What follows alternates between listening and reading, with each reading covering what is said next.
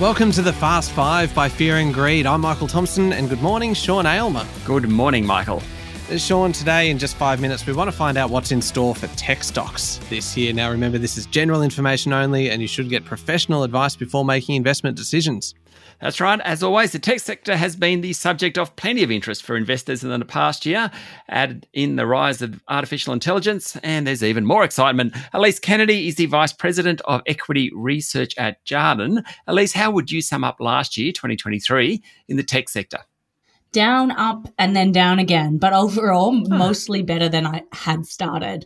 So the ASX IT index, which is one of the key ones that we track, it started the year around 1300s and then rose to just below 2000, but then fell again to a, a broader, a broader range. Now, stocks, though, within that, also very volatile. You just have to look at the share price of Appen, which is, you know, down over 70% from where it started, was one of those those challenged names. But then you've got Altium on the flip side, upgrading its customers we found that they were one of the beneficiaries ending the year up materially higher.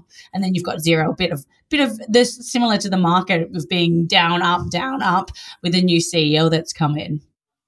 Okay, so volatility in tech stocks. Come on, that's not news, Elise we know that. What about what's going to happen this year, though, 2024? Look, I wish I had that crystal ball to tell you exactly what that would be, but I would like to think that we will have a year that is more stable than the last two years. And then we'll start to find that from some normalization in, in interest rates. So looking at that in the US, the tone's been a little less hawkish lately. Inflation started to come down domestically. In our forecast, we do have one more rate hike in February, but then broadly stable until we start seeing cuts in calendar year of 25. So I think as well with unemployment relatively strong still, the backdrop means that markets, you know, they can still start to find some quality investments. And that to me is where I think the market will, will end up in the in the future.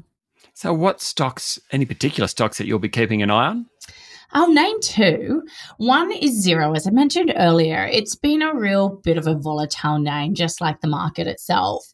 But they've got this new execution of their US strategy, and investor day that's coming up in February, I think it is. And that just is really important of can they get this profitable US growth? Or are they sacrificing the long term to be profitable in the short term? That's one of the ones I'm watching. The other is WiseTech. I have a little bit of concern, and I know you've had me on here a few times saying how much I love this name. I, I, do think that longer term, but in the next result, I have concerns around trade volumes flatlining. You've got FX that might turn the other way. It was a benefit in the last update that they gave. And then I still have concerns around those acquisitions that them weighing down on margins more in the near term uh, than what the market thinks broadly for this sector, what's the big risks? Is it still interest rates long, higher for longer type thing? It is a bit of that concern. Uh, so we'll be watching the inflation prints. Uh, if you get that running too hot, then yeah, it goes back to those rising rates and the level of uncertainty that drives the volatility in the market and then which helps or, or doesn't let investors really know where to invest as well. And then also there's recession, I think is the second key thing. We don't forecast that as an investment house. Um, but if we start to see some of the pressure flow through to those unemployment rates and other factors in there, I think that'll be something that could derail uh, this rosier outlook. And then the last thing is just what AI ends up doing. Um, that might be yeah. a beneficiary, but rather than derail, it might. Um, actually turn it around the other way. But you know, it depends which camp you're in: utopia, protopia, yeah, yeah. dystopia. One of those ones. Just Tell me a bit more about artificial intelligence and where you think that's going. I was talking to someone recently saying those big tech stocks in the US.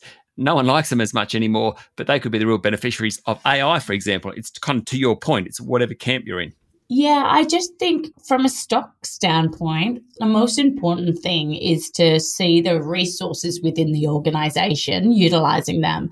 So I find, you know, the tools that I've seen are going to save an immense amount of time. And I don't know about you, but there's a few dinosaurs around my workplace at times that I've found if they don't take advantage of them, then uh, they're going to be challenged to keep up and get as much done. And, and that to me is is a way that I think or a question that we're not asking some of our stocks is what are you doing and employing within your workplace? Because if one workplace, from a stock standpoint, is putting in real efficient AI and training tools, and then another isn't investing on that, then one firm is going to see their costs improve and profitability and be more competitive versus the other one that doesn't. That's my thinking when it comes to stocks. Thank you very much, Elise. Thanks for having me. That was Elise Kennedy, Vice President of Equity Research at Jarden. I think, Michael, we need to be thinking AI and certainly looking at those tech stocks that are thinking AI. Now, remember, listeners, you should get professional advice before making any investment decisions. Yeah, it's such an interesting sector. Thank you very much, Sean. Thank you, Michael. That's it for today. Make sure you hit follow on the podcast. There is a new episode every day and regular business news from January 15. I'm Michael Thompson, and that was the Fast Five Business News by Fear and Greed.